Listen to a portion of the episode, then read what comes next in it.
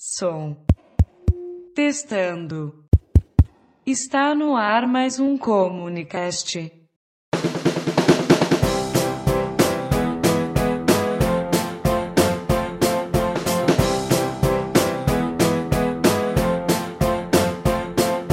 Olá, estamos começando mais um Comunicast, podcast produzido pelo Comunico Em, uma iniciativa do curso de Comunicação e Multimeios da Universidade Estadual de Maringá. O Comunica UEM é um projeto experimental que busca produzir materiais multimediáticos sobre várias temáticas diferentes. No Comunicast de hoje, vamos falar sobre histórias de fãs. Essa é uma história de uma fã e o cantor. Ela apaixonada, ele morrendo de amor. E as experiências deles em filas de shows e encontro com outros fãs nesses locais. Uma matéria da Gazeta do Povo traz pra gente que, de acordo com um professor de psicologia midiática da Universidade da Califórnia, Stuart Fischoff, nós temos a necessidade de encontrar algum ídolo e seguir esse ídolo, assim como acontece com os artistas e os músicos. Essa mesma matéria traz que a veneração é considerada uma forma de preencher lacunas nas vidas dos fãs. Antes, o fã dificilmente era reconhecido pelos artistas, mas hoje a gente pode ver que as redes sociais ampliaram a interação dos fãs com seus ídolos. Verdade, existem muitas páginas, sites e perfis dedicados aos artistas, e os fãs mandam mensagens e comentam nessas plataformas. Alguns são até respondidos. Diferente do artigo de 2002 de Gisela Gorrese e Bernardo Jablonski, da PUC do Rio de Janeiro, que retrata esse antes e também fala sobre as telenovelas. É mostrado que a relação entre o fã e o ídolo era uma relação assimétrica, porque o fã acompanhava seu ídolo pela TV, mas é invisível e desconhecido pelo artista. No caso dos músicos e dos shows, ser notado pode ser mais fácil.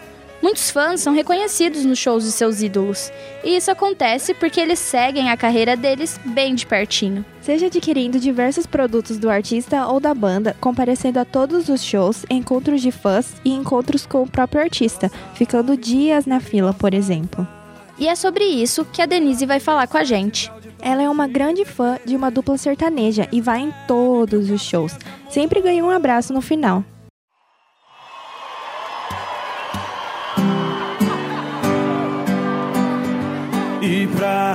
Deixar acontecer, a pena tem que valer. Tem que ser Eu me identifiquei muito com a música Querendo Te Amar. Acho que foi impossível não ficar arrepiada com a voz do Jorge. Então eu comecei a procurar mais músicas da dupla e me apaixonei. Eu costumo dizer que eu vou uniformizada pro show do Jorge Matheus. Eu vou de bandana, vou de camiseta, eu levo faixa. Então, no show eu me transformo. Eu grito, eu choro, eu berro, eu fico com torcicolo no pescoço porque eu fico as duas horas de show vidradas, olhando tanto pro Jorge quanto pro Matheus. Já fiz loucura de tentar ficar uma hora, duas horas esperando eles no hotel. Fiz isso uma vez, foi em Ibitinga. Eu fiquei no hotel esperando em frente ao hotel, mas infelizmente não consegui ver eles porque eles foram direto pro show. A minha música preferida é O Que Que Tem, pelo fato de ser uma música que ela tem tudo a ver com a minha vida. E eles fizeram um show aqui na minha cidade, em Santa Cruz do Rio Pardo, e ele dedicou, eu pedi para ele dedicar a música para mim. Só que eu achei que ele não tinha entendido, porque era muita gente gritando, muita gente chorando. E na hora de, que ele dedicou a música, ele falou: Ah, Denise, essa música é por causa daquele nosso rolo. E começou a cantar a música que eu pedi para ele, e eu comecei a chorar desesperada. Eu fiz muitas amizades no show de Jorge Matheus e também outras coisas boas que aconteceram foram que eu conheci algumas pessoas da banda, conheci pessoalmente, pude tirar foto e também conheci eles, né? Lógico, mas a parte da amizade é muito legal porque você encontra pessoas muito solidárias no show de Jorge Matheus, pessoas que querem é, abraçar eles, mas também querem que você abrace e, e te ajudam, fazem de tudo para você conseguir tanto o abraço do Jorge quanto o abraço do Matheus. Pois é, Aline, a Denise é realmente apaixonada. E assim como ela, há diversas pessoas capazes de ficar dias ou meses acampados na fila para ver seu artista favorito de pertinho. Isso aconteceu com o Diogo no show do Guns N' Roses em outubro de 2016, em Curitiba. Ele chegou a ficar 18 dias na fila e é um grande fã da banda há anos.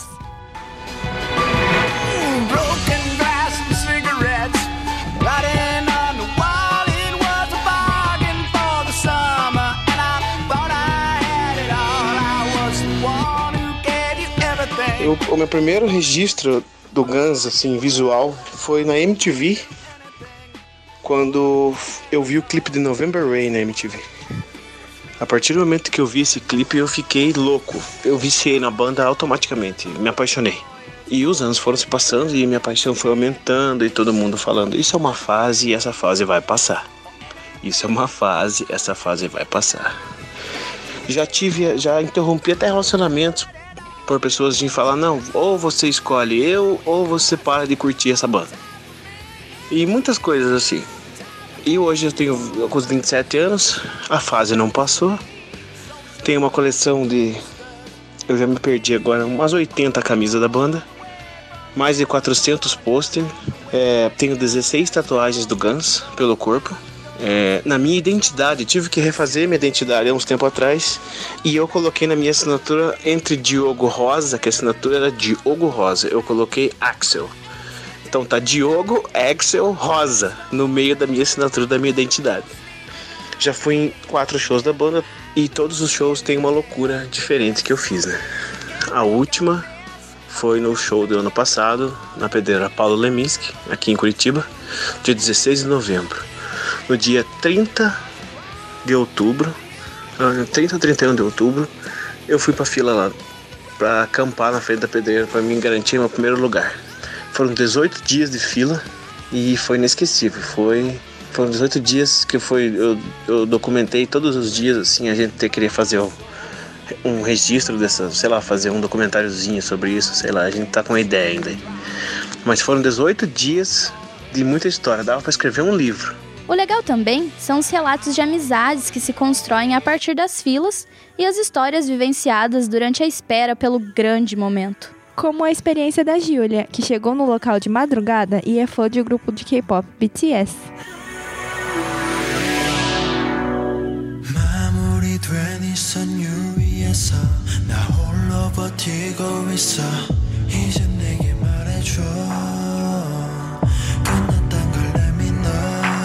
Eu conheci o BTS mais ou menos no meio de 2014 e foi exatamente assim. Eu tava no segundo ano do ensino médio e eu tinha várias amigas que gostavam muito de K-pop. E um dia elas falaram: "Ah, por que, que você também não dá uma olhada para ver e sabe, se interessa, porque elas falavam bastante sobre isso. Então eu decidi procurar. E aconteceu que eu achei os grupos e fiquei apaixonada por BTS. Na época eu gostava muito de No More Dream. E aí começou meu amor por eles. Mas na realidade eu descobri antes que com o K-pop eu, eu já conhecia por dentro de um videogame. No show de 2015, eu fiquei não tantas horas na fila, mas eu tava sozinha e era minha primeira vez em São Paulo sozinha. Eu fui sem conhecer absolutamente ninguém. Aí eu cheguei lá, tava amanhecendo e a fila tava imensa, ela dava voltas nas quadras. Até que eu tava tranquila na fila e eu encontrei uma galera de Maringá que eu conhecia e fiquei com elas. Foi super divertido. Já no show desse ano de 2017, foram eu e mais duas amigas de Maringá. E nós chegamos lá, ainda estava de madrugada e estava muito frio, muito frio mesmo. Devia estar tá fazendo uns, sei lá, uns 14 graus. E aí começou que a gente chegou e foi no lugar errado da fila. E ficamos rodando por muito tempo até achar o, o ponto final da fila. Aí, quando a gente chegou, eu achei umas meninas mais pra frente onde a gente tava. A gente começou a bater papo, até que elas nos chamaram para sentar junto com elas. Então a gente, a gente furou fila, olha que feio. Aí outros momentos relevantes do, de, da fila. Começou a amanhecer e começou a fazer muito calor depois. E a gente com medo que chovesse, quando ainda estava muito frio, a gente comprou capas de chuva para poder se aquecer. Aí teve uma hora que eu queria muito ir ao banheiro. Isso a gente já tava dentro da parte do onde ia ser o show, do Citibank. E a fila do banheiro do Citibank, pelo menos demorava uma hora, uma hora e meia para você conseguir ir ao banheiro. E eu já não tava aguentando mais. Aí eu convidei a minha amiga, pedi para ela se ela não podia fazer uma cabaninha ali perto onde tinha gramado. E eu fiz xixi na grama. porque eu não aguentava mais. Uma, dos uma das horas eu subi muito longe num posto porque eu precisava ir ao banheiro de novo. E isso foi no começo da manhã. E voltando, eu, eu andei pelo menos uns 4 quilômetros de distância da onde a fila tava para ir nesse posto de gasolina. E voltando, eu passei na frente de uma padaria e lá eles estavam acabando de tirar uma caixa imensa de papelão. E aí eu peguei, pedi pro moço essa caixa, peguei essa caixa, ela tava novinha, então tava bem limpa. E quando eu cheguei com, as, com a caixa perto das meninas onde a gente estava na fila, elas sorriram muito, ficaram muito felizes, porque a gente tinha uma caixa de papelão para sentar no chão. Esse foi o momento mais várzea que a gente já teve. Foi o momento mais. Acho que sacrificante de estar numa fila e estar tá com nojo de sentar no chão e ficar super feliz porque a gente tinha um pedaço novo de papelão. E você? Também já fez alguma coisa diferente pelo seu ídolo? Se identificou com alguma dessas histórias? Conta pra gente nos comentários. Esse foi mais um Comunicast, produzido por mim, Gabriela Bueno, e por Aline Namia. Você pode conferir outras edições especiais e posts diários no site www.dfe.em.br barra Até mais! Tchau!